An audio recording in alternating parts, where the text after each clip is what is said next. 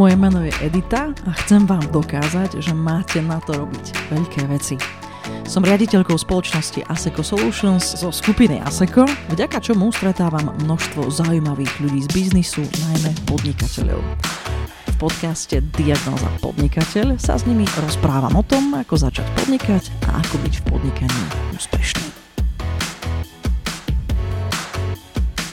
Mojím dnešným hostom je Martin Kostič. Martin v roku 2000 založil spoločnosť Emark, ktorá je aktuálne jedným z lídrov v oblasti dátovej analytiky v stredoeurópskom regióne a v roku 2019 bola zapísaná vo Financial Times ako jedna z top 500 najrýchlejšie rastúcich firiem. Pred troma rokmi založil softwarový spin-off Infinity s vývojom na Slovensku a obchodným a marketingovým vedením vo Veľkej Británii. Preto aj striedavo žije s rodinou v oboch krajinách. Podnikať chcel už od malička, ale o tom nám už povie sám. Martin, vítaj. Ďakujem, ahoj. Som veľmi rada, že si sa rozhodol sa zapojiť do tohto môjho dobrodružstva podcastového a že napriek tomu, že si teda v Londýne v tejto chvíli, tak môžeme nahrávať. Áno, áno, áno. Ja, ja ďakujem pekne, že si ma pozvala do tohoto podcastu. Ja sledujem tvoj podcast už v podstate nejakú dobu a strašne sa mi páči vlastne ako spájať také tie príbehy a zároveň vlastne aj niečo také praktické, že to dokáže človeku ako pomôcť trošku sa nasmerovať v nejakých konkrétnych oblastiach, takže sa mi to veľmi páči. Držím palce. Ďakujem. Ja dúfam, že dneska rozdáme zaujímavé rady a že porozplietame aj nejaké príbehy, ktoré, ktoré ty za sebou máš a ja viem, že ich máš veľmi veľa biznisových. Možno by sme mohli posluchačom prezradiť, že sa vlastne poznáme z biznisu a že naše firmy spolupracujú. Mm-hmm a že až nedávno sme sa teda rozhodli, že by možno bolo dobre si aj potýkať. Takže uh, dúfam, že to... Hej. Áno, cez telefón, lebo korona nedopustila inak. Tak teším sa na tento rozhovor a podľa a mňa ja. poďme na ňo. Ja za chvíľočku poviem, že čo je tá téma, ktorá by mala tiež znieť, okrem toho, že odznie tvoj podnikateľský príbeh. Ale nechcem ti vziať jednu príležitosť, ktorú vlastne dávam každému, kto príde. A takú prvú otázku hneď zvyknem z voleja položiť a niektorých to zaskočí. A to je, že Prečo by si vás ako firmu alebo teba ako človeka mal zákazník vybrať? Tak poď. Mm-hmm. Áno, to je dobrá otázka, samozrejme. E, tu, samozrejme sa, sa to pýtame aj, aj, aj my samých seba, ako neustále. Nie, nie, nie, nie, o to, že by sme pochybovali. to, to nie, ale skôr je, je dôležité si vlastne povedať, hej, tieto také tie, tie, tie diferenciátory, že v čom sme ako e, pre tých klientov zaujímaví. A vlastne tým, že v podstate Emark ako taký je na trhu v podstate 20 rokov, a druhá spoločnosť, čo si spomínala, vlastne Infinity, je tiež niekoľko, 3-4 roky tiež ako aktívna na trhu a mm, pôsobí globálne.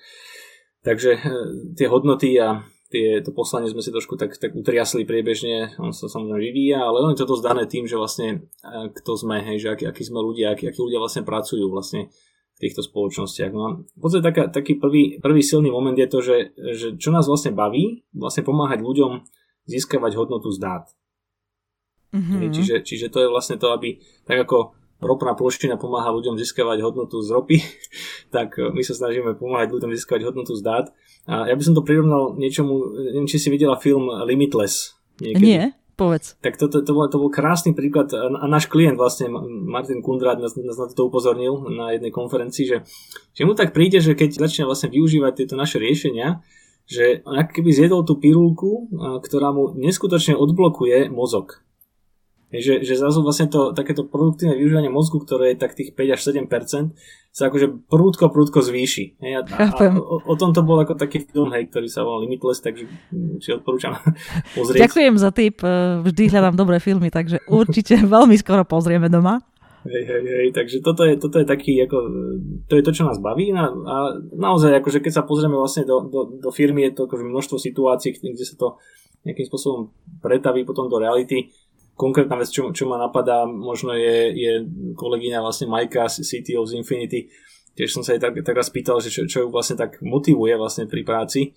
A hovorí, hovorí že, no, že keď, keď je tak niekto ako klient alebo partner povie, že pomohla si. Hej, že, mm-hmm. že vlastne tá pomoc je tam ako dôležitý taký motiv.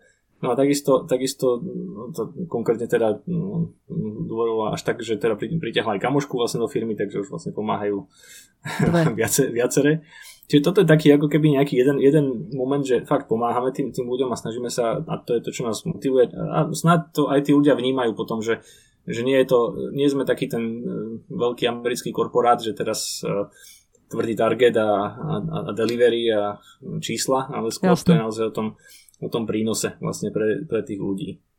No a potom sú tam možno keby také ďalšie nejaké, nejaké momenty, určite ako ten tým ľudí, ktorý je za tým, že predsa len je to mm, biznis tohto druhu je o ľuďoch, čiže mm, expertíze, no, tie roky, roky skúseností. A my snažíme s tými ľuďmi pracovať trošku ako s takými diamantmi, hej, že, že vlastne naozaj nájsť človeka, nájsť v čom, je, v čom je silný, v čom je zaujímavý.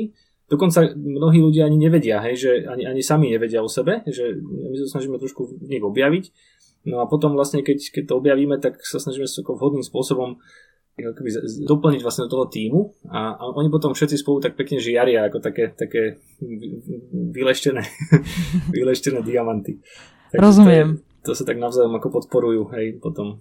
Tak si tak celkom pekne premostil ku téme, ktorú dneska máme. A verím, že ešte rozoberieme tieto tvoje myšlienky viac. Lebo tá dnešná téma je v podstate o tom, ako určiť e, firme poslanie Respektíve, ako to spraviť tak, že viem vlastne, prečo moja firma existuje a nielen, že ja to viem ako, ako majiteľ, ale naviac dosiahnem s mojimi ľuďmi súlad o tom, že prečo vlastne firma existuje. Takže toto je vec, ktorú dnes budeme rozoberať, okrem teda tvojho podnikateľského príbehu. A ja sa teda k tým tvojim myšlienkam ešte vrátim potom v niektorých otázkach. Mm-hmm. Dobre? Super, super, tak sa teším. tak, ale aby sme to odpletli správne, tak musíme začať tým, že musíš povedať, že aký je tvoj príbeh, čo sa týka vlastne začiatkov podnikania. Ty si vedel vždy, že chceš robiť práve toto, že chceš podnikať? V podstate, v podstate je otázka, čo to znamená vždy. Keď som bol v škôlke, tak som chcel byť kozmonaut. potom som, byť, som chcel byť bojový pilot ešte na základnej škole. No a potom vlastne niekde ku koncu základnej školy som si vlastne tak nejak uvedomil, že, že vlastne to nie je úplne moja cesta hej, a, a že by som trošku chcel ako keby nie, niečo, niečo, e, niečo priniesť vlastne pre ten svet a určovať si vlastne tú cestu, hej, že, že kam, kam vlastne ísť a kde viem tomu svetu naozaj niečo priniesť. Mm-hmm. Takže tam v tom bode niekde som začal nad tým rozmýšľať, že, že podnikanie by mohla byť tá cesta. No a tým pádom vlastne od tej základnej školy som de facto bol, bol tak nejak nastavený, že áno, musím niečo vymyslieť a chcel by som určite niečo rozbehnúť. Ja, to, to bolo už ako dávno, hej, to, to, to, to už pekných pár rokov. Reálne, reálne to, tak, takéto reálne podnikanie uh, mám asi 20 rokov, mm-hmm. sa začalo vlastne na univerzite.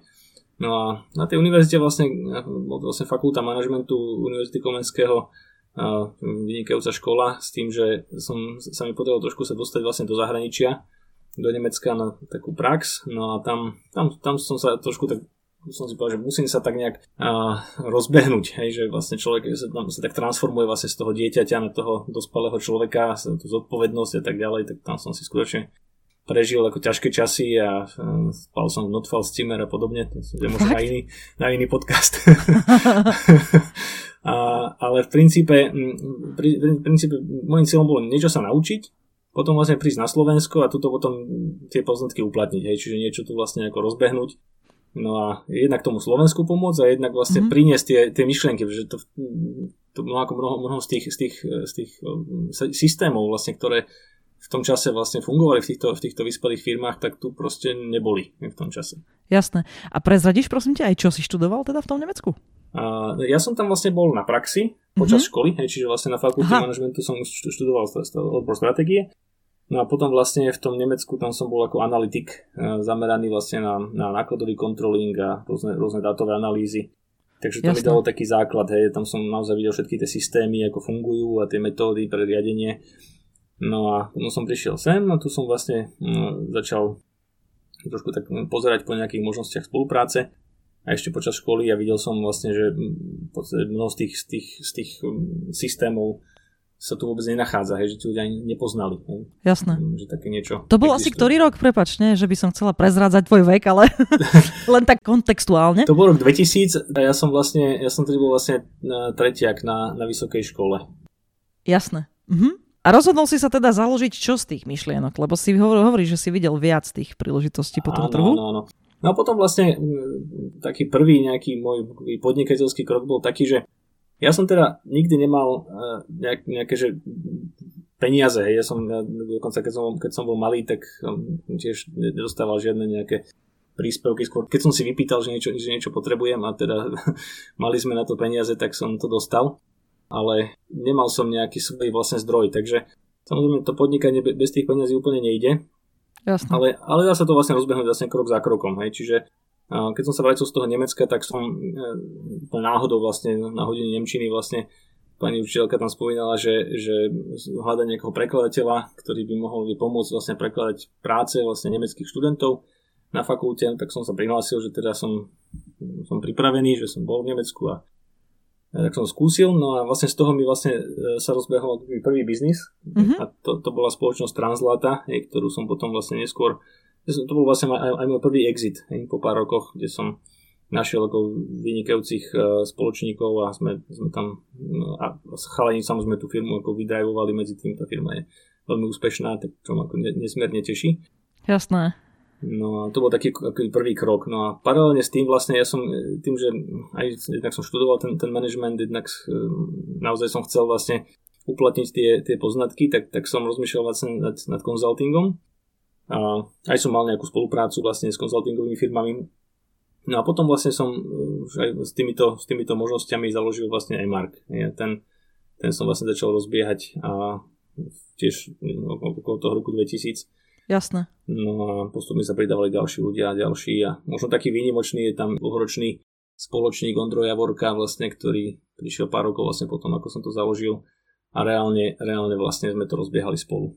Rozumiem. Než sa ešte dostaneme k Marku, môžem sa spýtať ťa takú vec, že z tvojho pohľadu teda počula som, že to cítiš tak, že sa tá firma vydarila a navyše ešte aj spolu s ostatnými spoločníkmi vlastne ste to dostali na ďalší level, asi aj po tvojom odchode, ak tomu rozumiem správne. A čo ti tebe dala tá firma ako podnikateľovi? Myslíš tú, tú prvú firmu, hej? Mm-hmm, tú, tú Translata. Hej? Mm-hmm. hej, určite pre mňa to bol taký, taký moment, že keď sa chce, tak sa dá.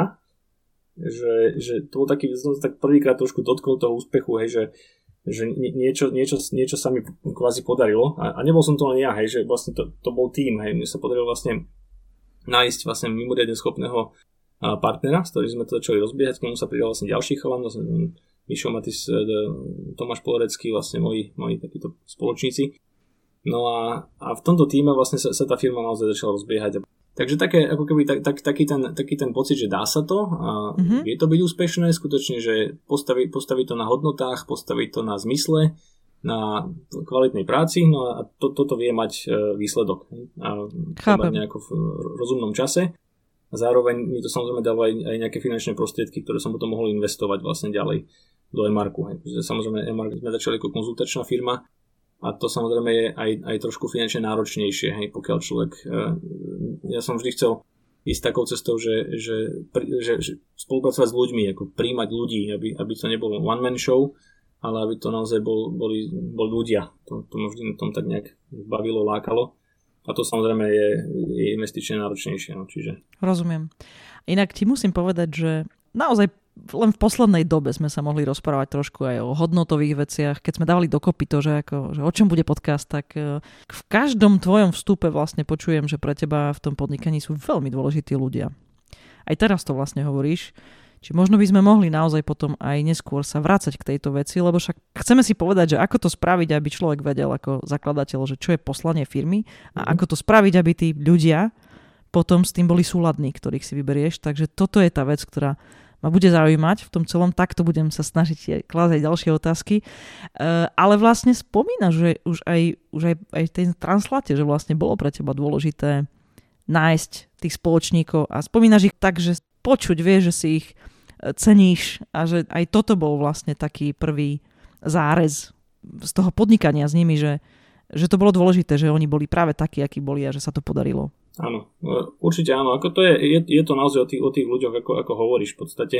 Ten moment, že, že mať okolo, okolo seba skutočne tých, tých správnych ľudí, a ja to neviem dostatočne zdôrazniť. Hej. To, je, to je tak totálne kritický moment, že ako, asi, asi rovnako kritický ako to, že e, robiť rozhodnutia na základe hodnôt. Hej, že, že človek mm. vlastne má nejakú predstavu o tom, že ako by ten svet mal fungovať, ako by mal vyzerať a nenechať si tú predstavu vziať a v podstate nejakými inými externými vplyvmi.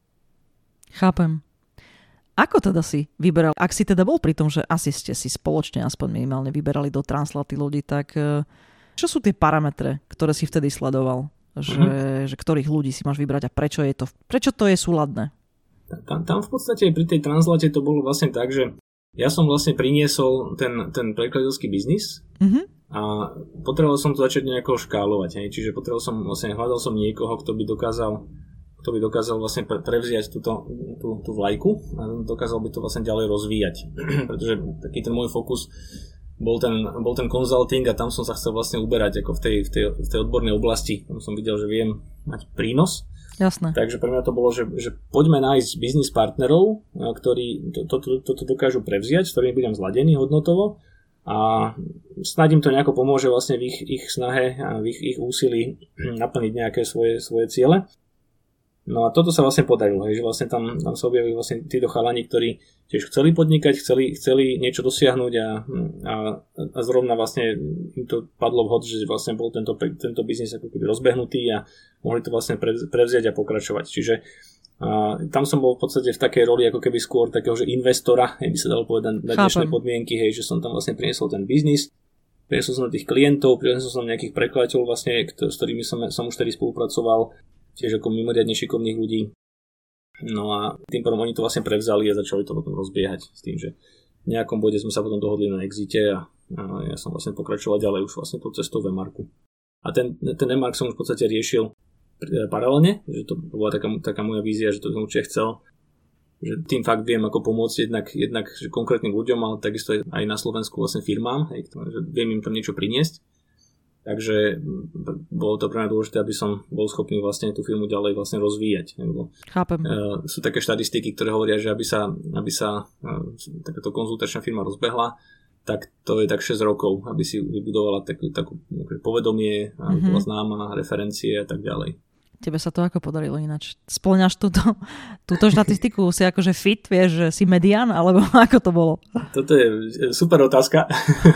tak Emark je v podstate na trhu 20 rokov, čiže to Aha. je skutočne už veľmi dlhá doba a tá firma je skutočne veľmi, veľmi, veľmi stabilizovaná a naozaj za, za posledných 5 rokov sme mali taký extrémne vysoký nárast, naozaj, že po, mm. po, po dlhej, dlhej dobe sa, sa podaril zase taký skok, ale my sme sa vlastne vyvíjali v takých rôznych vlnách, by som povedal, že začali sme s tým konzultingom a potom sme si vlastne uvedomili, že aby sme zvýšili hodnotu vlastne pre klientov, tak e, je potrebné nájsť nejaký softwarový produkt, vlastne, ktorý, kde by sme vlastne, aby, po nás niečo zostalo, aby to nebolo, že teraz sme poradili a mm, hej, hej, chápem. tí manažeri nejako využijú, tak si v podstate využijú. Ak to nevyužijú, tak nevyužijú ale nejak to implementovať. Ten konzultačný biznis je reálne, že time and material, hej, že proste no, deje sa to deje, odovzdám know-how, ale, ale mm, niečo po vás vidno, ale, ale nie je to úplne také, že chytím to. No, no čiže Chápem. toto sme vnímali, že, že trošku ako odovzdať, tak aby, aby, aby to tam naozaj ostalo, aby to tí ľudia ďalej využívali a sme to chceli zhmotniť do toho, do toho, do toho softwarového produktu, nejak to implementovať, tak sme našli softwarový produkt, ktorý nám vyhovoval na, na, na ten scope, čo sme, čo sme robili. No a začali sme sa, potom sme rozmýšľali nad odvetviami, že kam sa zamerať, pretože naozaj sme chceli byť experti v tom, čo robíme a byť, ako, byť v tom, pokiaľ možno naozaj, že veľmi, veľmi dobrý, aby, aby sme tým klientom vedeli tú hodnotu priniesť. Takže sme si vybrali odvetvie a to bolo zdravotníctvo, na ktoré sme sa zamerali, to bolo tak 15 rokov dozadu tam sme veľmi intenzívne pôsobili niekoľko rokov, možno tiež takých asi 5 rokov mm-hmm. v tom zdravotníctve a, a zachytili sme keby taký ten trend e, optimalizácie procesov v zdravotníckých zariadeniach, kontrolingu, definovanie nejakých ukazovateľov, vyhodnocovanie toho biznisu. Čiže toto sa podarilo hm, zachytiť a celkom sme sa tam ako rozbehli a reálne tam sme sa celkom vybudovali už ako, ako firma. Mm-hmm. No s tým, že následne vlastne sme, sme zase postupne objavili ďalšie software produkty, hlavne v oblasti, tej, v oblasti datovej analytiky. Tam, tam nás to veľmi ťahalo, pretože tam sme boli dosť doma, že, že takí trošku tak matematicky mysliaci ľudia, takže sme videli, že aha, tak poďme skúsiť hm, týmto smerom. A, a, a je pravda, že klienti si to pýtali, takže ono, ono to vždy bolo o tom, že sme tých klientov počúvali, že čo vlastne, čo vlastne potrebujú No a snažili sme sa to nejako pretaviť do toho, do toho biznisu. A to bolo ako keby tak začiatok takej tej novodobej éry pred tými desiatimi rokmi, kedy sa iMark vlastne posunul do, do tej datovej analytiky. No a tam sme začali skutočne získavať klientov v podstate veľké firmy zo všetkých odvetví, um, či už to financie, výroba, retail, mm, rôzni, rôzni klienti naozaj uh, v rôznych oblastiach. A skutočne silné, zaujímavé príbehy, tak som mohol tiež rozprávať o tom, ako vlastne tam sme dokázali prinašať hodnotu Jasné. tým klientom. Čiže asi takýmto spôsobom sa to vyvíjalo. Martin, vieš, podcast počúvajú aj ľudia, ktorí, vieš, robia úplne v inom biznise. Naozaj, že v úplne rozličných, niektorí proste majú cukrárske výroby a potom niektorí len snívajú, že budú e, mať biznis a tak ďalej. Čiže ja som zíte, vieš, ja ti rozumiem úplne. A cez to všetko sa mi zdá, že by sme mohli ešte chvíľku ostať pri tom, že čo je to tá dátová analytika. Skúsiš Aha. tak nejak naplácať to nejaký prípad. A je áno. úplne jedno, že z akého segmentu vyberieš zákazníka, ale že čo vlastne vy ako urobíte? Áno, áno. Keď tam dojdeš. A to je jedno aj s ktorým softwarovým produktom. Skôr tak, že čo je tá vec, čo vlastne spôsobíte. Mm-hmm. Hej, hej, super, toto je, díky za túto otázku. Áno, že človek, je v tom ponorený, tak No my to vieš, my máme radi to IT, ale, ale no, potom to trošku uh, je nezrozumiteľné pre zvyšok sveta. A to je presne to, že keď sa rozprávam s tebou ako s expertom v tejto oblasti, takže pre mňa to je také, že nastavím taký ten... ten Úplne pohode. takže pohode. No, v podstate tá ústredná otázka je tá, že ako by vlastne dáta mohli pomôcť e, firme napredovať a, a ľuďom, ľuďom mm-hmm. nejako zlepšovať svoje životy. Hej, že ako tie dáta im dokážu pomôcť. A to je taká otázka, ktorá samozrejme vždy závisí od toho, že do akého prostredia prídeme. v dnešnej dobe vlastne tie, tie firmy, hlavne tie, tie stredné a väčšie, sa dosť ako zaoberajú datovou analytikou, takže a vôbec ako datami, ako takými, mm-hmm. čiže Čiže vlastne väčšinou prídeme do prostredia, kde v podstate hľadáme už tú hodnotu, že vedia, že čo ideme hľadať a o čo nám ide. Hej? Mm-hmm. Ale je pravda, že keď sme začínali ešte a boli sme, boli sme napríklad v tom zdravotníctve, tak tam to bolo dosť také, že, že tam to ešte začínalo v tom čase. Takže tam sme museli trošku vysvetľovať, že e, tie dáta vlastne aký, aký majú prínos. No a vlastne konkrétne, má, môžem nejaké príklady, hej. Hej, no povedz napríklad, že vieš, že hej. došli ste do nemocnice a dali ste dokopy tieto a tieto datasety a po, ja neviem, alebo aj, aj iné veci ako len proste datové, možno o nejakých ano. transakciách a potom je výsledok, že čo? No a to, to je presne to, že to je od odvetvie k odvetviu, všade nejaké iné, iné témy. V tom zdravotníctve napríklad bola veľká téma prenos e, zodpovednosti za, za riadenie jednotlivých oddelení, aj, aj za takéto výkonové riadenie na primárov, na, na, na ten mm-hmm. liniový management. Hej. A teraz samozrejme, aby toto sa dalo urobiť, aby ten primár skutočne sa mohol e, rozhodovať o tom, že ako, ako teda bude riadiť ten zdravotnícky proces, aj, ten, aj z hľadiska teda výkonnosti to, toho, že koľko pacientov, akých dokáže spracovať, v akej štruktúre by mal poskytovať vlastne tie výkony tak na toto potrebuje nejaké informácie, hej, potrebuje to byť schopný niekde pozrieť, že ako to vlastne reálne je. Hej. Mm-hmm. No a to, kde si to vie pozrieť a, a, a vlastne aké informácie by si mal pozrieť, tak toto e, sme mu vlastne vedeli pomôcť tak trošku zautomatizovať, že ne, nemusel vlastne teraz ísť do nejakých štyroch rôznych systémov a tam sa preklikávať cez x rôznych okien a, a niečomu sa dopracovať a potom si to vypísať do zošítka a potom ísť do iného systému a zase si niečo vypísať a potom nad tým rozmýšľať, ale proste klikol a na jeden e, klik to všetko videl, hej, štyri podstatné parametre a vedel, a bolo mu to jasné, hej, čiže to bolo, že klik pozrel a, a vedel, ako, ako ísť ďalej. Čiže to je tá hodnota, hej, že on vlastne získal, získal, získal čas, hej, že naozaj sme mu pomohli odbúrať administratívu v tých rozhodnutiach. Chápem. Alebo ďalší zámer príkaz mali z finančnej inštitúcie. To bolo tiež také, zase to bolo také obdobie než pred desiatimi rokmi zhruba, ktoré v mnohých organizáciách stále, stále trvá. Mm. V podstate veľké dátové sklady, hej, bola tam spravidla nad tým nejaká neflexibilná analytická vrstva, kde si teda, z ktorých si robili reporty, manažeri respektíve dostávali tie reporty.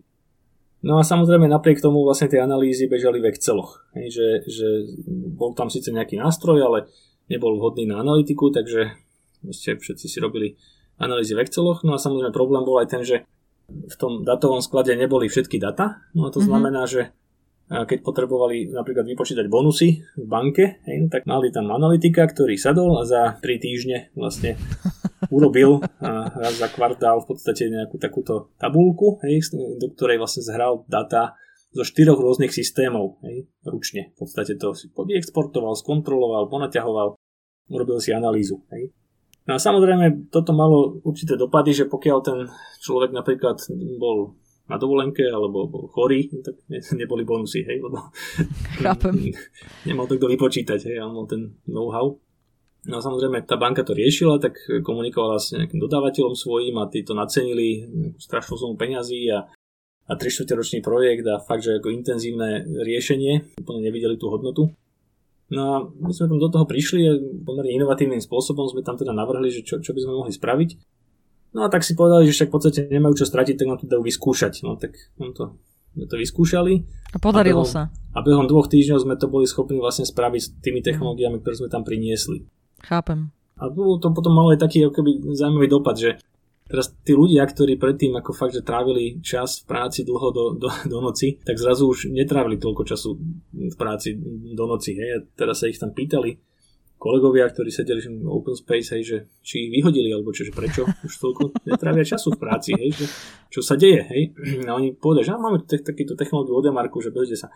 A takýmto spôsobom sme sa postupne rozvíjali v tých, v, v tých firmách. No a samozrejme, že no, v tých korporátoch je to ťažké, pretože tam tá technológia je, je veľmi silno regulovaná a bohužiaľ vlastne v našich končinách e, máme trošku taký problém, že tie, tie headquartery sú väčšinou niekde inde, nie, nie u nás, no a hmm. tým pádom samozrejme to všetko sa musí schvalovať. Lenže, ako sa hovorí, proste život si nájde cestu. Určite. No a samozrejme sa to potom ukázalo, že zrazu sa ukázalo, že je tam hm, desiatky userov, ktorí to nám využívajú z nejakých svojich lokálnych budžetov No a potom už e, to IT muselo to podporiť, aj už keď to bolo takto. Hej. Takže sme takým virálnym spôsobom sa trošku dostali vlastne do, do tých firiem postupne. Ja sa ešte vrátim k tým dátam, lebo dáta sú v podstate diamantom dneška a až v mhm. tejto dobe, ale nielen na Slovensku, podľa mňa po celom svete sa ukazuje, že to je všetci chcú data, všetci to chcú vlastniť a všetci chcú nad tým robiť analýzy, lebo chápu, že to je pointa mm-hmm. že to je budúcnosť, tak ešte sa potom k tomu vrátime, lebo však my sme obidvaja vlastne veľkí fanovia IT. tak si to podľa mňa v mojom podcaste môžeme dovoliť sa trošku Určite. tam dostať. Ale teda chcem tak akože nadvezovať na tú tému dnešného podcastu. Asi také tri otázky budem mať za sebou, dobre? Mm-hmm. Ktoré vlastne sa budú nejako dotýkať tej témy. Takže taká prvá moja je, že už 20 rokov to vlastne robíš. Ako sa v tebe vyvíjalo to, že prečo vlastne Emark existuje? A, a možno by si mohla aj to povedať, že ako si sa v rôznych obdobiach rozhodoval, čo budeš robiť a čomu sa vyhneš. Mm-hmm. Toto to je, to je super, super otázka. V podstate ono to, ono to ide niekde, niekde k tým základom, že čo sme vlastne chceli. A, a toto je naozaj pravda, že a možno som mal šťastie, hej, že, že skutočne v tom úvode som, som natrafil na, na ľudí, ktorými som mal vlastne veľmi podobné hodnoty, ako veľmi podobný pohľad na svet. Že sme boli hodnotovo veľmi zladení. Mm-hmm. A v podstate to, takéto to, to pomáhanie vlastne tým klientom a pomáhanie tým ľuďom tam, tam bolo ako silné, hej, že sme chceli skutočne niekomu pomôcť, lebo to, to, to, to je skutočne ako neskutočne dobrý pocit a to, to, to, to vidím to stále, zažívam to stále, hej, že v rôznych úrovniach, hej, že, že niečo vytvoríme a teraz vidím, ako to u niekoho funguje a niekomu to pomáha, niekto to používa a reálne to vlastne zmenilo jeho život. Chápem. A to, toto, je, toto je strašne dobrý pocit. To je akože, má to zmysel, hej, že ten impact tam, ako, ten impact tam proste je, hej, to je, to je jak droga, hej, proste to je veľmi silný, veľmi silný pocit, hej. Ale taká dobrá droga, hej, že to tak človek jasne, tak vedie k tomu, že, že tie veci ako potom, potom robí, že vidí, že prečo to vlastne robiť, hej, že to má zmysel. A čiže toto nás tak ako keby viedlo v tom, v tom celom. A samozrejme, tu, tuto ako zase, či, či by som určite vyzdvihol, vyzdvihol by som aj, aj to, že tiež takýto príklad z praxe, kde sme tiež v jednej takéto organizácii fungovali a teraz tam je strašne dôležitý leadership samozrejme, aby, aby, mm. aby sa hodnota z dát dala získavať, tak to, je, to je o leadershipe samozrejme, že nie, musí tam byť líder, ktorý to, tomu verí, hej, ktorý, ktorý v tom vidí zmysel, že, že naozaj, naozaj to chce drivovať a, a, a našli sme takéhoto, aktuálne spolupracuje s nami ako, ako interný kolega, kolegyňa Angie Corvalia, CFO vlastne z Unicredit Leasingu, Mm-hmm. A ona v podstate na jednom z takých meetingov vlastne ukázala, že bol taký väčší meeting a teraz každý tam mal prezentovať, že čo vlastne spravil v tej, tejto našej technológii, aké, aké, akú analytiku. A teraz každý tam niečo ukázal, no tak niekto tak nejakú tabulku spravil, niekto si spravil nejaký graf. A teraz táto NG tam vlastne ukázala akože fakt, že dashboard, hej. Mm-hmm. A jej tam nikto neveril, hej, že teraz, jak je to možné, že, že ty si to určite musela zadať tej firme, akože nám, hej, lebo ona bola CFO, tak to mohla dovoliť, hej. A my sme jej to vyvinuli. A ona, že nie, nie, nie, ja som to vyvinula sama týmito rukami. Hmm. A to, to, to je taký silný, silný moment, že, že naozaj ten, ten, ten líder, ktorý tomu verí, ktorému to pomáha a snaží sa vlastne to priniesť tým ľuďom. Hej. No a potom vlastne taký podstatný moment bol aj ten, že sme počúvali tých klientov, hej, že, že proste, keď človek tých klientov počúva, tak, tak sa dozvie, že, že, že čo, čo, čo naozaj potrebujú a to potom do seba zapadá, hej, že, že čo, čo asi im dokáže pomáhať a rozpoznávať vlastne tie trendy, že kam to vlastne smeruje. Jo, musím ti povedať, že mám tiež túto skúsenosť a často sa s ľuďmi rozprávam vnútri vo firme o tom, že takí tí rýpaví klienti, vieš, taký, aj keď aj keď formu majú akože niekedy na nič, lebo to je nepríjemné, vieš, prídeš tam a proste rovno dostaneš naložené, čo sa nepodarilo tak ďalej, ale že tí sú vlastne cenní. Hm? Lebo stokrát lepšie proste feedback, že čo ti nejde a čo hm? treba zlepšiť, hm? ako žiaden feedback, vieš, ako, ako, ako plochá emocia a nula informácie. Čiže no. viem presne, čo hovoríš. A samozrejme, no, určite človeka teší, keď je feedback pozitívny, to je ako bez debaty ale vlastne feedback je ako taký super. Proste spätná väzba o tom, čo chce klient, ako to vidí, prečo on to tak číta. Aj, aj že mail, alebo že, že ja neviem, pridanú hodnotu produktu. Mm. To je tá najlepšia vec, ktorá človeka môže potom posúvať dopredu, čo s tým ďalej robiť so produktami, s celou firmou, vôbec s tým, kam, kam má spieť. Presne tak a, a v zásade je jedno, že či ten feedback je pozitívny alebo negatívny. Hej, pretože oni sú feedbacky aj také, aj také samozrejme, to je no, život. Hej. Čiže ja sa aj dosť tak snažím vlastne vyhľadávať, že keď náhodou nastane nejaký problém, hej, že niekto niečo niekde podcení, čo sa ľudia, tak akože kto nikdy nespravil chybu, nech sa ozve, hej. A, tak chyby sa samozrejme dejú, hej, ale tam je podstatné to, že ako sa potom tie chyby riešia. No, tak uh, ja sa snažím ako, v, tak, keď, sa, keď sa podarí, a teda v takých prípadoch, mi to teda dovolí čas, tak naozaj byť na takýchto meetingoch, uh, vypočuť si tú spätnú väzbu, Dokonca raz sa mi podarilo zobrať celý management a pekne na meeting klientovi nech počujú. a to je ako neskutočne dobrý learning, hej, že, že naozaj človek ja. potom zistí, pretože to, to, to, to je veľmi dobrá spätná väzba a to nemáš ako zistiť. Hej. Proste to jednoducho, keď si tam není, a nie si s tými ľuďmi, nie si s tým klientom den, na dennodennej báze, tak nevieš. Hej. No a potom samozrejme sa z toho, sa z toho učiť. Hej. Čiže, čiže robiť tie zmeny tak, aby tá firma sa rozvíjala. Hej. A toto je podľa mňa úplne že kritická rola CEO popravde v tej, v tej, v tej firme. Jasne. Ešte skúsim uh, z iného uhla položiť tú otázku. Aj keď som už čosi počula vlastne v tvojej odpovedi, lebo si hovoril, že tá dáma s vami už pracuje. Čiže ty keď mm. zbadaš človeka uprostred nejakého, mm, nejakej spolupráce alebo nejakej interakcie, ktorý s tebou hodnotovo súzne podľa teba, tak uh, máš tú snahu, aby s tebou robil? No, ja sa takto, ja sa z princípu nesnažím tých ľudí nejako, nejako prehovárať alebo preberať. Že, že to, to, naozaj to partnerstvo je tam pre mňa ako veľmi, veľmi dôležité.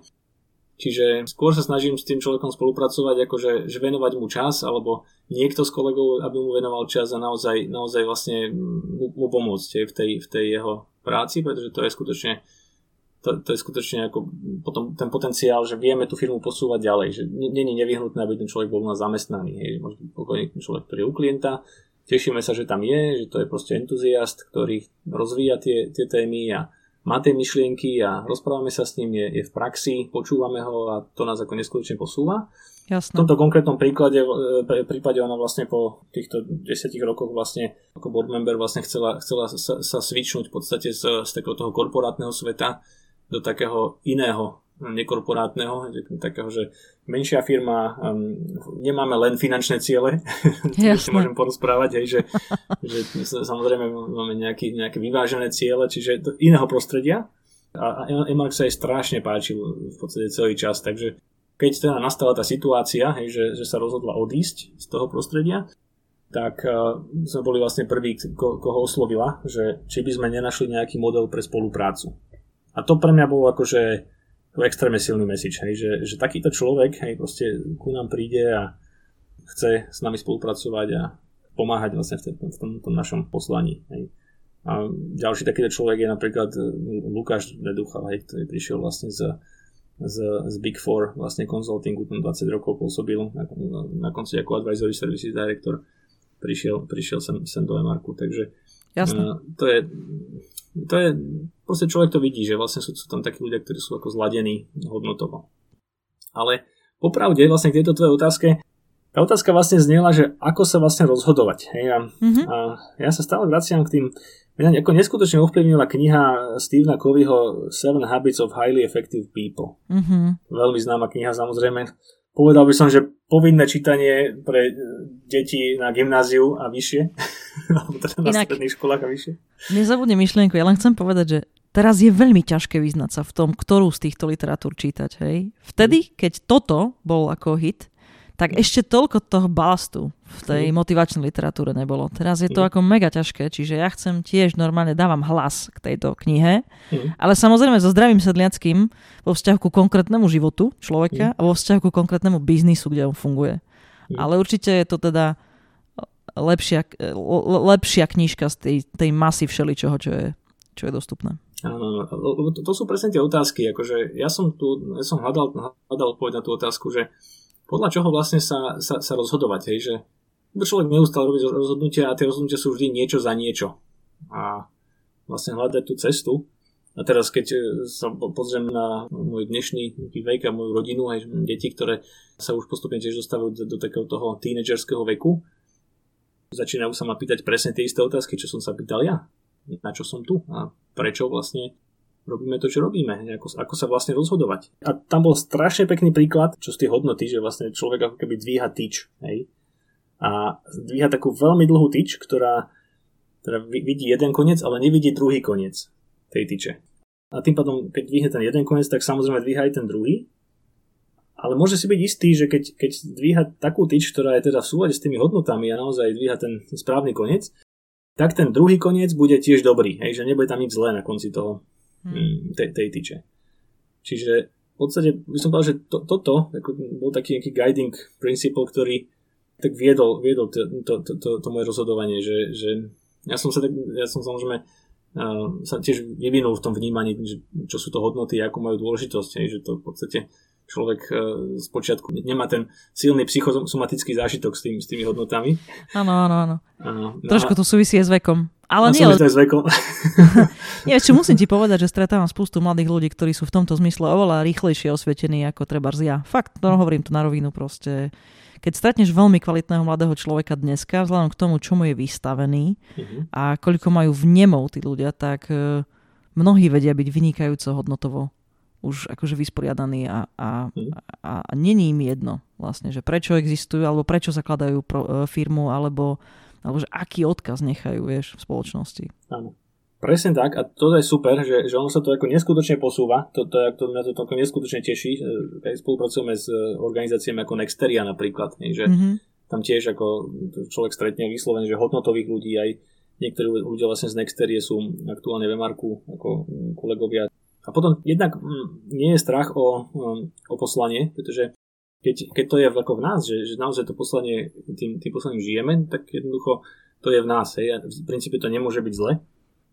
Takisto vznikajú rôzne zaujímavé inovácie v tejto oblasti, že napríklad sme, sme zrušili Secret Santu, a, a to, čo, tak vieš, tá, tá, tá bežná aktivita vlastne vo firmách, že teraz na, na, na konci vždy Vianoce, nie na konci roku a teraz každý sa vyzbiera a takým spôsobom, že vlastne potom kúpi nejaký darček nejakému kolegovi ako Secret Santa. My sme to jo, jo, zinovovali, že nebude Secret Santa, ale vyzbierame sa, kto chce samozrejme a, a, pri, a prispejeme v tiež takom nejakom takom, takej sume, ako keby človek kupoval niečo za 10 eur nejakému kolegovi, tak prispejeme vlastne mm, vždy na nejakú, nejakú dobročinnú akciu. Väčšinou teda niečo spojené s deťmi. Jasné. Inak Musím ti povedať, že vo veľmi podobnom čase sme aj my tu dospeli k tomu. Nezabudnem na ten rozhovor, čo som viedla so svojím šéfom marketingu, keď sme pred podľa mňa dvoma rokmi rozmýšľali o tom, že, že budeme mať meeting s klientami, taký ten VIP večierok, že ako by sme mohli e, vieš, niečo spraviť, také mm. akože iné, ako to posiaľ. Tam sa začal určitý prúd, ktorý stále trvá. A na tom e, meetingu prvýkrát sme poprosili vlastne prítomných, že Normálne by bolo vhodné, keďže sme, neviem, či sme práve nemali 25 ročnicu, či možno to už aj, aj dávnejšie bolo, uh-huh. ale že, že namiesto toho, aby sme mali tombolu, kde si rozdáme nejaké veci, ktoré asi aj tak nepotrebujeme, ale spoustu tých klientov proste žije normálne dobrý život a tak ďalej, že skúsme urobiť to, že vyzbierame na niečo dobré. A že, že, že proste každý dajme, čo cítime, vôbec to nebolo pod tlakom. No a nezabudnem na tú návštevu. Mm tej konkrétnej inštitúcie, ktorej sme pomohli. Bolo to teda v mm. oblasti onkológie a nechcem to ani menovať, lebo vôbec nejde akože falošné mm. PR, ale naozaj akože nezabudnem na ten pocit, keď sme proste tej pani riaditeľke to odovzdávali mm. a A to bolo presne to, že človek má pocit, že na svojej pozícii prispel k tomu, že svet bude trochu krajší. Áno, presne, presne tak. To je veľmi silný, silný moment a ono v podstate taký, taký proof v podstate toho, že tie hodnoty sú v tej firme až v podstate nejakým spôsobom je tam to zladenie aj dlhodobé, tak to sú práve možno aj takí kolegovia, hej, že, že, že máme kolegu, ktorý je aktuálne už tiež partnerom vlastne, vlastne firmy a Radovorecký je ten tu 15 rokov. Čiže mm-hmm. 15 rokov vlastne ako s kolegom, hej, kde rozvíjame spolu aktivity, to je, to je, to je ako neuveriteľné. Čiže toto sú dôležité, dôležité momenty, že človek vie, vie vlastne pomáhať a teraz, a to, keď to pomáhanie je tam ako um, nejaká dôležitá hodnota, tak je to v biznise, je to mimo biznisu, je to v podstate všade, kde, kde človek na to má tú príležitosť. Možno by sme sa mohli ešte dotknúť, tak skúsiť, že prakticky povedať nejaké 2-3 typy. Jedna vec je, že si vybereš človeka alebo ľudí okolo seba, ktorí s tebou hodnotovo súznejú. V tom prvom bode, že to tak cítiš a potom tým pádom asi sa to často aj tak podarilo, minimálne mm. podľa toho, čo rozprávaš. Ale predsa len keď tým narastie, tak stále treba nejako uvažovať, ako to držať, vieš, ako mať istotu, že stále to zladenie je. Tak uh, máte nejaké veci a nejaké aktivity alebo nejaké mm. postupy, ktoré uh, vlastne tomuto majú nejako napomáhať? Áno, uh, áno, toto je, toto je skutočne toto je skutočne otázka nejakého priebežného vývoja, že človek, človek vlastne ako nad tým rozmýšľa, ako sa tá firma vyvíja, zväčšuje a, a prichádzajú ďalší ľudia tak vždy sú akoby nové, nové tie challenges hej, v tom, ako to zvládnuť. Keď je, ten, keď je ten tým malý, tak a človek teda vníma, že tam sú, že, že je, je potrebné samozrejme sa, sa touto oblasťou zaoberať, tak, tak si to vie ako individuálne nejako to, to cítiš, hej, že, či ten, že aký je ten človek a či, či zapadá do toho týmu a, alebo nezapadá. Hej. Čím to väčšie, tým, tým viac je treba rozmýšľať nad tým ako. Ja, ja som prešiel takým, takým ohňom v podstate pred, no je to vyše 10 rokmi, sme v podstate mali trošku takúto krízu, že sme, že sme mali vlastne človeka v delivery, ktorý bol dobrý, bol akože expert ako taký, aj vnútorne to bol dobrý človek, ale on videl, sa hovorí, problém na každé riešenie. Hej. no, samozrejme, e, my sme to tedy takto úplne citlivo nevnímali, no a to nakoniec vlastne dovedlo k tomu, že to delivery sa nám trošku tak, tak rozpadlo Mm-hmm. Ten tým sa ako rozpadol, pretože a, a čudovali sme sa, že jak je to možné, že, že aj nahajrujeme niekoho nového, nevydrží. Hej, čo to je? Prečo toto je? To sme boli ešte úplne, že malý tým. A tam sme to trošku tak pochopili, že ako je toto kritické. Hej, že, že, že nie je to o tom, že dobrí ľudia a zlí ľudia, hej, to mm-hmm. vôbec nie je o tom, ale vhodní ľudia do, toho daného prostredia, do toho daného vývojového štádia firmy, do tej danej kultúry, alebo nie. No a Samozrejme, čím je tá firma väčšia a keď sa naozaj s tou kultúrou pracuje správne, tak potom tá kultúra vlastne začne hrať vlastne v tvoj prospech. Lebo vlastne keď potom príde nejaký ďalší človek a príde do tej kultúry, tak tá kultúra ho buď asimiluje, že, že aj keď mm. není úplne presne takto, že to je presne ten typ, ktorý je presne takto zladený, hej, lebo však samozrejme ľudia sú rôzni a ešte raz to nie je o tom, že by sme teraz, že kto je dobrý alebo zlý, hej, to každý žije v nejakom prostredí a jednoducho to prostredie človeka ovplyvní, či chce alebo nechce. To je, to je mm-hmm. tak. Mhm. No ale tá kultúra ho potom vlastne začne nejako transformovať. No a, a to je vlastne ten, ten silný moment, že momentálne e, je to potom už skôr o tom, ako, ako vlastne pracovať s tou kultúrou, aby, aby sa naozaj udržiavala v takomto stave, že skutočne tým, že vlastne asi sme sa od začiatku nejak, nejak žili tými hodnotami a sme tú kultúru nejako stavali, tak našťastie nemusíme prechádzať nejakou zmenou tej kultúry, že teraz by sme museli nejak diametrálne otočiť kormidlo a ľud sa otočí o 180 stupňov a všetko sa musí zmeniť. Hej, že možno, možno to má nejaké dve fázy, že ako tú kultúru vlastne stavať mm-hmm. a potom ako, ako, ako ju ďalej rozvíjať. No a jo. v obidvoch týchto môžem hm, nejaké skúsenosti samozrejme zozdieľať. Tak e, možno ma tá druhá časť zaujíma naozaj. Mm-hmm Čiže skús napríklad hovoriť, čo ty konkrétne robíš, tak akože buď de- denne, alebo raz za čas, alebo tak v tej veci. Ty ako majiteľ. Momentálne my trošku tak žijeme takými troma, a, troma a, smermi aj v tejto oblasti. A všetky sú, je to ako jeden smer, ale sú to také tri prúdy jedným, jedným smerom. A to je jednak uh, ten Infinite Mindset, mm-hmm. zase veľmi silná kniha od Simona Sineka, ktorá hovorí o tom, že ako vlastne sa pozerať na svet. Takže mnoho firiem sa pozera na svet finančne. Nie? Čím väčšia, tým viac. A čo je pochopiteľné, že musí sa na to pozerať finančne, pretože má svoje náklady. To je jasné. Ale my, sa, my, sme sa snažili vlastne vybalansovať tie ciele do takých troch oblastí a to je vlastne najdôležitejší moment je, je to poslanie, čiže ako plníme naše poslanie, taký ten customer success, čiže ako, ako vlastne pomáhame tým, tým zákazníkom skutočne získavať tú hodnotu z dát. Potom sú tam ľudia, to je také ďalšia veľká oblasť, aby ľudia skutočne sa cítili naplnení, aby vlastne mali víziu, hej, aby, sme tu, aby tú víziu si naplňali v tej, v tej firme. To je extrémne dôležitý moment. No a samozrejme tá, tá tretia oblasť sú, sú tie financie. Jasné. A tieto tri oblasti, je ťažko povedať, že ktorá z nich je najdôležitejšia. Oni, sú, oni musia byť vyvážené, tak asi, asi ako v živote, hej, že je tam tá práca, je tam tá rodina, sú tam nejaké hobby a podobne, tak to musí byť vyvážené. Tak aj túto v podstate, toto sú tri perspektívy, tri oblasti, ktoré musia byť vyvážené, aby tam bol balans. Úplne súhlasím. A musím ti povedať, že mám to veľmi podobné. A ja teda mávam meetingy napríklad s, tak, s takou skupinou, voláme ich, že newcomery. To sú proste nejakí ľudia, ktorí sú tu dlhšie ako určitú dobu, čiže už si myslíme, že aj zostanú dlhšie, a, mm-hmm. ale ešte stále sú čerství. A jeden z dôležitých takých akože častí tej debaty, keď to s nimi mám ten meeting, je, že sa rozprávame o tom, že ako oni pociťujú, že sú naše hodnoty akože v praxi, že čo pocitili, že či vôbec mm. pocitili, vieš, tie hodnoty, o ktorých hovoríme, mm. že za prvé, či ich počuli, to obvykle platí, za druhé, mm. či to tak cítia, hej, mm. že naozaj sa dejú v praxi. No a potom sa rozprávame o tom, že že na to, aby to ďalej fungovalo, to nie je len o tom, že to tak je, ale že vlastne oni sú toho kardinálnou súčasťou. Mm.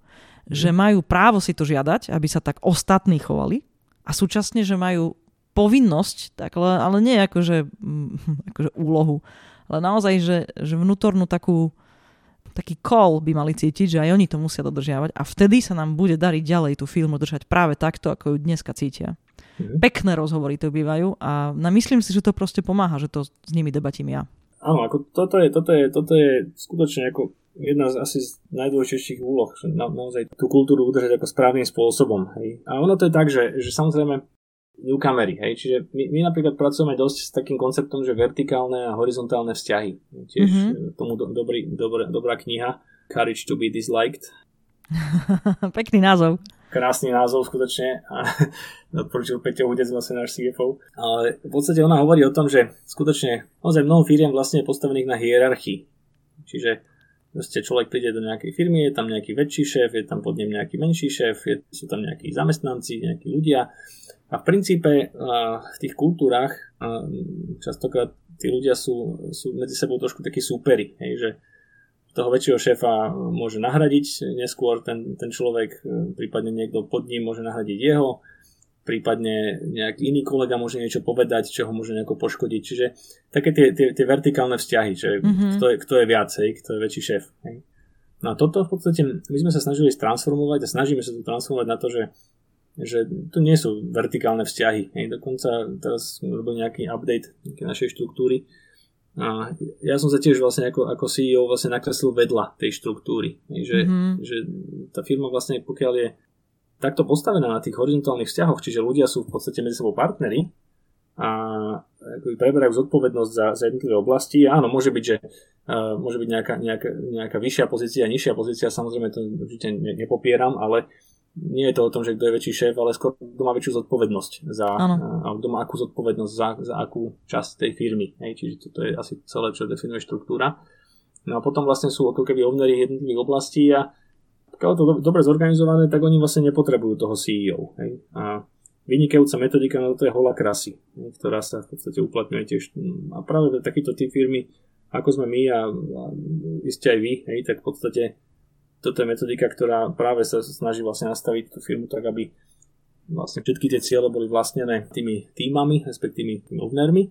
No a tí v podstate sa rozhodujú v rámci, v rámci toho, pokiaľ nenarušia zónu niekoho iného. Je tam, pokiaľ narušia, tak sa zladia s tým iným tým ownerom.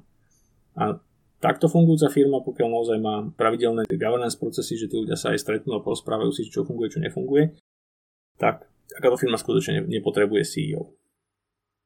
Áno, ja teda tiež razím teóriu, že CEO by mal byť nepotrebný dovtedy, kým nie je niečo, čo sám iba dokáže vyriešiť, alebo to nie je, že úplne sám, ale že kým není potrebný. Je to, vyzerá to ako tautológia, ale, ale nie je to. Je to také fakt, že takto to prežívam. Martin, ja mám jednu zaujímavú otázku pre teba. Daj. Uh, aj keď sa mi zdá, že vlastne hovoríš, že tie tvoje uh, tie, tie týmy u vás, on, oni vlastne vytlačia zo svojho stredu tých, čo nesúznejú hodnotovo. Mm. Cez to všetko už si muselo prejsť rukami spústu ľudí. Ako sa slušne rozlúčiť s niekým, kto proste nefituje? Ono to je vždy otázka tá, že a, teda nefituje, hej, čo, čo, to, čo to znamená. Čiže keď niekto nefituje, tak, je, tak z pravidla je nespokojný. Ešte, ale rozmýšľam, že asi som ešte, asi, asi som nebol na, na meetingu, kde by ten človek vyslovene bol spokojný, šťastný, nadšený a teraz ja by som sa tým prišiel, že mm, úplne nefituješ a teraz asi poďme to ukončiť, hej. Jo, tak to nechodí, no, pravda. Tak toto, tak toto nebolo. Hej, že tam proste to bolo cítiť a ten cítiť to bolo preto, že naozaj ten človek to sa prejavuje, hej, teraz ja neviem, konkrétna vec nie z aktuálneho obdobia, z nejakého dávnejšieho. V Salese sme zaviedli CRM systém, čiže nejakú evidenciu okolo zákazníkov. A, no a samozrejme, boli tam momenty, hej, kde sa ukázalo, že nebol tam úplne fit, hej, tak a teraz odpor voči tomu, že prečo by sme to mali robiť a, a teraz otvorené negovanie všetkého, čo sa dá negovať a tak ďalej. Mm.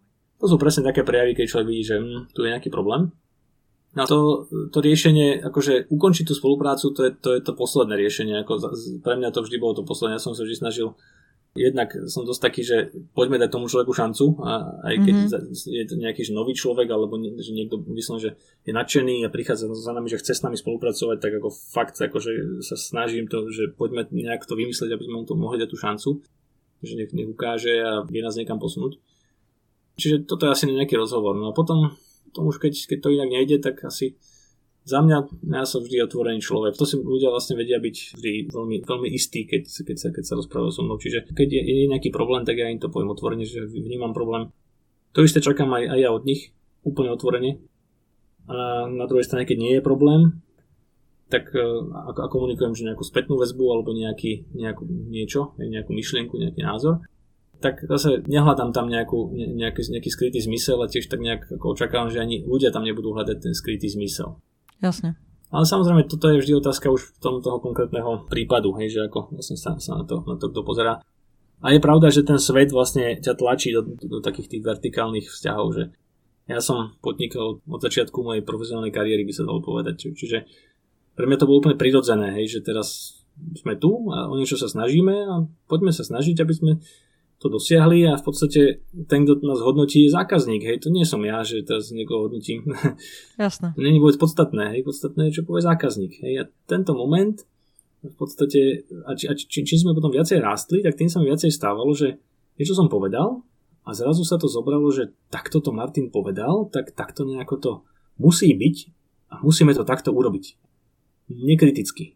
Hmm. A toto je akože najväčšie riziko, ktoré, ktoré môže byť, pretože úplne súhlasím. ty vôbec nemusíš mať pravdu, ani trochu, ty môžeš byť úplne mimo. Akože no. Totálne. Práve, že často aj môžeš byť, jasné, že keď si CEO, tak často aj si. proste máš. No presne, ale to je preto, lebo máš nejaké penzum informácií a nejaký kontext, v ktorom rozhoduješ. Stáva sa to aj mne sa ti priznám a stále sa snažím vrátiť tých ľudí, že ale nerobte to, pretože to hovorím ja. Poďme hmm. diskutovať. Lebo proste ja sa snažím len vyvolať to, aby sme rozmýšľali o tom, či to má byť práve takto. Presne. Čiže viem presne, o čom rozprávaš. Čiže zdieľaš nejaké myšlienky, hej, že máš na to nejaký názor, ako, ako každý iný človek a proste potrebuješ ten názor povedať, pretože si to nejako myslíš, ale očakávaš, že teraz na druhej strane bude zase nejaký normálny človek, ktorý sa s tebou baví ako s normálnym človekom a povie ti svoj názor. Hej? A teraz, keď, keď sa nezhodujete, že máte každý iný názor, tak sa začnete baviť o tom. Hej? No a ty začneš argumentovať, ten človek si začne argumentovať a nejak sa zhodnete nakoniec, nejak sa, nejak sa, sa, sa, sa porozumiete. A, a z pravidla potom to, to riešenie býva akože optimálne, hej, že, optimálne do tej miery, do aké dokáže byť, že vlastne sa tam zbehnú tie názory. A čo som ja sa snažil zaviesť a, a uplatňujem to určite v mojom správaní, v mojom konaní v maximálnej miere, je v podstate akoby rešpekt voči tým ovnerom. Hej, že keď je niekto ovner nejakej oblasti, tak nakoniec, keby som s tým aj nesúhlasil, s tým, že by sme sa profesionálne nezhodli na tom, že ako to treba urobiť, a ten ovner povie, že on to chce spraviť takto, tak ja to rešpektujem. Snažím sa vlastne viesť aj ostatných ľudí k tomu, aby, aby, aby sa tí ovnery vlastne rešpektovali v tých, v tých oblastiach. Jasné. Martin, Po celý čas tu rozmýšľam, čo všetko sa ťa ešte chcem spýtať a ako to vtesnať do, do minút.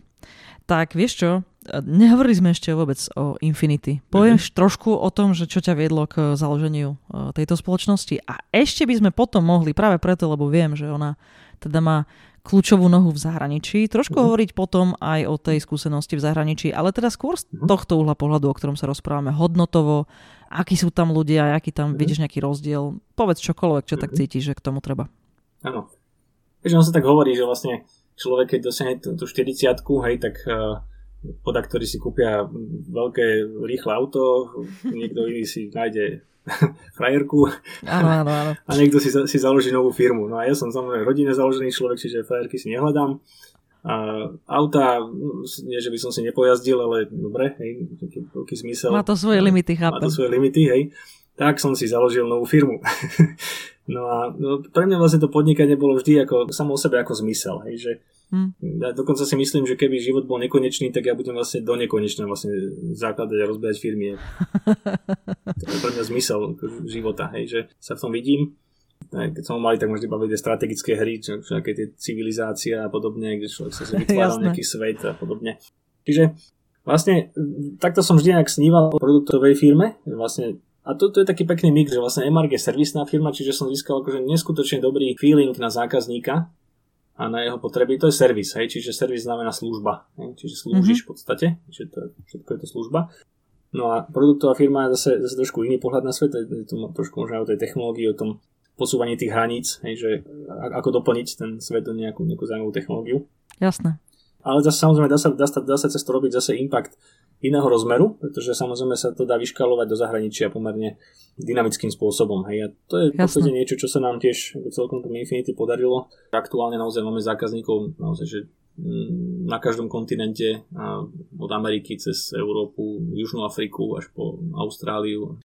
A partneri, máme, máme fokusovaných partnerov, ktorí, ktorí s nami robia tiež po celom svete. A to je super, že vlastne e, takto partneri, že z Kanady napríklad, z Anglicka, z Austrálie, a vlastne z Ameriky to... predávajú slovenské softwarové produkty. Vlastne. Jasné.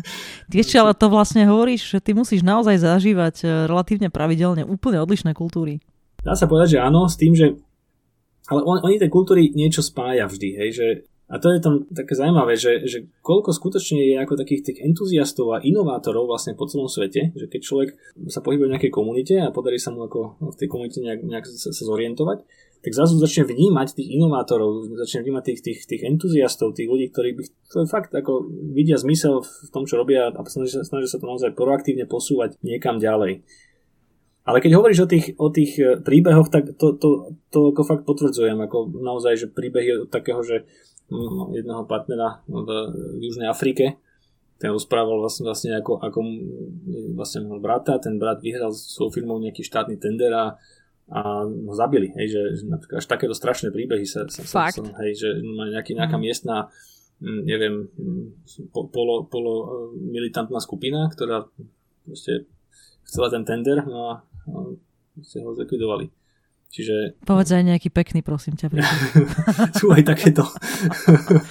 Ale skut... Chápem, úplne rozumiem. Skutočne je to tak, že, že každá tá, tá kultúra má také svoje nejaké, nejaké črty a treba ich poznať. Napríklad Angličania. Hej? Angličania napríklad všetko veľmi komunikujú tak veľmi pozitívne, že keď sa človek vlastne rozpráva s Angličanom, tak má taký fakt, že dobrý pocit, že, že wow, že to je ten mega, hej. A mám tu deti v škole, hej, tak tiež vlastne dostávame také tie pozitívne spätné väzby a, a, a našinec, ako ja, ja, ja samozrejme potrebujem trošku aj tú negatívnu spätnú väzbu, potrebujem aj taký feedback, že čo zlepšiť a kam, na čo sa zameráte a oni to komunikujú, ale komunikujú to takým, takým svojským spôsobom, takým tak medzi riadkami, hej.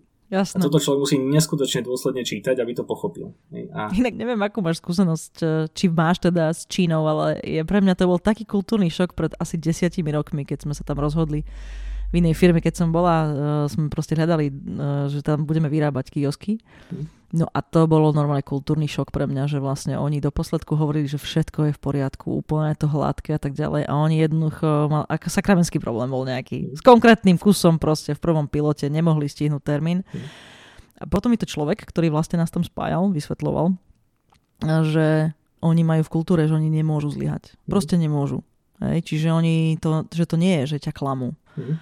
Oni to nevedia takto poňať ako my. Hej? My to pragmaticky, normálne, racionálne si povieme, čo sa dalo, čo sa nedalo. Oni musia sa snažiť do posledku a, a hlavne musia dať výkon. Musia proste dokázať.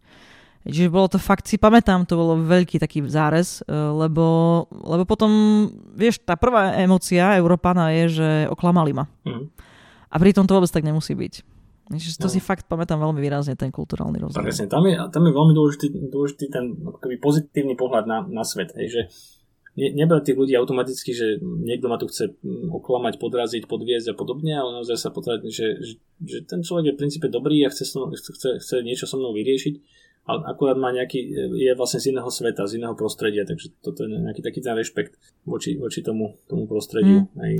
Inak ale tak pokúsim sa tak abstrahovať teda nejaké poučenie pre poslucháčov, tak e, mne sa zdá, že je veľmi dôležité rozumieť, že keď chcem exportovať to, čo robím, tak určite proste si netreba robiť ilúziu o tom, že že tento trh mám zmaknutý, tak bude to podobné aj inde. Ja myslím, že už aj v Čechách je to iné. Aj to je častá uh, taká ilúzia ľudí, že tak eh, podaril sa mi produkt na Slovensku, určite sa mi podarí aj v Čechách. No, není to celkom tak. Hm. Je to tak, ako naozaj hm, každá tá kultúra je iná a to a naozaj by som mohol rozprávať región po regióne, Rusko, Japonsko a tak ďalej, že vlastne každým svoje špecifika. Napríklad Japonsko je zaujímavé v tom, že človek, človek je na mítingu a teraz neviem, či to je všeobecný prípad, alebo len sa mi to stalo, hej, že bol tam nejaký veľký šéf a nejaký menší šéf a ten veľký šéf nepovedal ani slovo. Dával mm. náznaky tomu malému šéfovi, ktorý komunikoval. Mm. Čiže, že, že to, a teraz hnevá sa na mňa, alebo nehneval, čo, ale... no, ale čo všetkých tých ľudí spája, to je podstatné, to, to je asi ten podstatný message, že všade sa, sa tí, tí ľudia sú akože v princípe podobní, hej, že sú tam proste inovátori, sú tam ľudia, ktorí, ktorí sú nadšení, entuziasti, potom je tam taký ten mainstream, hej, ktorí sú takí, takí tí pragmatickí, že dôkaz, dôvod, a mm-hmm. potreba, prečo a tak ďalej. A čo som si ja z tohoto zobral z tejto mojej poslednej skúsenosti asi z posledných dvoch rokov, kedy fakt, že intenzívne robíme tento Infinity Business Development, že skutočne a na mňa to neskutočne, potešilo, že, že skutočne nikto nerieši, že či som zo Slovenska, alebo z Južnej Afriky, alebo odkiaľkoľvek som. Takže jednoducho jednoducho ma berie ako, že, že som tu, niečo prinášam a to, čo či prinášam, či to je teda hodnota, alebo, alebo to nie je hodnota. Toto je v podstate asi niečo, čo, či, čím asi by som chcel trošku podporiť, hej, že keď niekto, niekto by chcel, že ísť do sveta robiť glo, globálny biznis, tak to je všetko riešiteľné, dá sa to a nie je to absolútne žiadny problém, hej, pokiaľ človek vlastne ide zo Slovenska, hej, že to je to úplne v poriadku a každý to úplne rešpektuje tak si mi výborne nadhodil na jednu z takých, asi budeme musieť, že posledných otázok. A to je, že máš okolo seba dodávateľov, máš zákazníkov, veľa e, robíš naozaj s množstvom trhov. Čiže e, je také niečo, že by si to vedel povedať, že toto ti vyslovene, že chýba? A poviem ti, že prečo e, vlastne kladem tú otázku. Ja som sa rozhodla, že od tohto podcastu ďalej sa pokúsim sa pýtať ľudí, pretože majú spústu skúseností a vidia, keďže spodnikajú dlho mnohí, tak vlastne vidia diery na trhu. Skúsim mhm. sa pýtať, že či, či nemajú nejakú oblasť, ktorú sami pokryť nechcú, ale boli by radi, keby v nej povstal nejaký podnikateľ alebo nejaký prúd minimálne. E, lebo to môže byť zaujímavé pre tých, čo po, počúvajú a teda hľadajú svoju tému, s čím podnikať. Takže vidíš niečo okolo seba také, že že to je podľa teba perspektívne a že keby si ty mohol a mal ďalší jeho seba, mm-hmm. tak by si začal podnikať mm-hmm. v tom? No ja mám pocit, že ja to vidím akože neustále, hej, že proste napadajú takéto veci. A ja mám taký potom problém, že mňa, mňa to samozrejme strašne ťahá to ako robiť. a, Jasné. A musím sa veľmi ako krotiť, pretože to, to by samozrejme nebolo úspešné, keby sa človek začal defokusovať. Ale ja neviem, konkrétna vec teraz. E, deti mi chodia do školy vlastne no, je, je, je COVID, je, je, je lockdown a v podstate nie, nie je nejaká, nejaká akože chýba im tá interakcia, taká tá, tá, tá sociálna. Je, že pre tých dospelých, tí dospelí si, si zavolajú a nejak, nejak majú tú rodinu a nejak sa to nejak to zvládnu. Hej. A je to tiež ťažké, ale, ale nejak ten dospelý má lepšie predpoklady to zvládnuť. Tí deti fakt potrebujú tú, tú interakciu vlastne s tými ostatnými deťmi. A teraz ako napríklad tú komunitu im vytvoriť, aby, aby tam tá komunikácia bola, aby vlastne podporila mm. vytvoriť takúto komunitu vlastne. Ale nemyslím ako Facebook, hej, že teraz otvorená komunita, kde môže byť kdekoľvek, kdekoľvek, ale naozaj taká, že uzavretá komunita školská alebo, alebo medzi školami, aby tie, tie deti naozaj mohli komunikovať, aby, aby rodičia mohli komunikovať s, s, hmm. s učiteľmi napríklad, hej, takým ako nejakým prirodzeným spôsobom. Lebo samozrejme sú školy, kde väčšinou súkromné, hej, kde teda sa, sa dá akože, že sa, snažia, sa, sa snažia dosť intenzívne tú komunikáciu s tými rodičmi e, robiť. No a potom sú školy, kde tá komunikácia chýba úplne, hej, že, to, že nie sú ani rodičovské združenia, ani žiaden iný model. Takže napríklad toto bola taká vec, že že toto by určite pomohlo vyriešiť mm. takýto, takýto až by som bol celospoločenský problém, že tie deti sú skutočne izolované momentálne a toto vyriešiť pomocou nejakej komunity, nejakej niečoho, niečoho aktívneho, tak to, to, by, to by podľa mňa bol veľký prínos. Tak ďakujeme za tip. Tak už len rovno položím otázku, že keby niekto fakt takéto niečo chcel, či sa s tebou môže spojiť. Sam... Ja spravím most bez problémov. samozrejme, samozrejme, budem rád. samozrejme. Je, to, je to samozrejme vážna, vážna téma, hej, čiže rozbehnúť to nie je jednoduché, ale, ale ja, ja, ja už vždy akože rád zdieľam takéto myšlienky, rád sa aj rozprávam s ľuďmi, ktorí v podstate majú rôzne myšlienky a si validujem nejaký svoj pohľad, hej, že ono to, to môže byť ako úplná blbosť, hej, že nakoniec sa to, sa to vôbec neukáže, že to ako niekto bude potrebovať, alebo že to bude niekto využívať. A možno ako keby z takých, z takých lessons learned, tak toto by som ako vyzdvihol ako že, že lesson. Keď nie číslo jedna, tak skutočne veľmi vysoký lesson.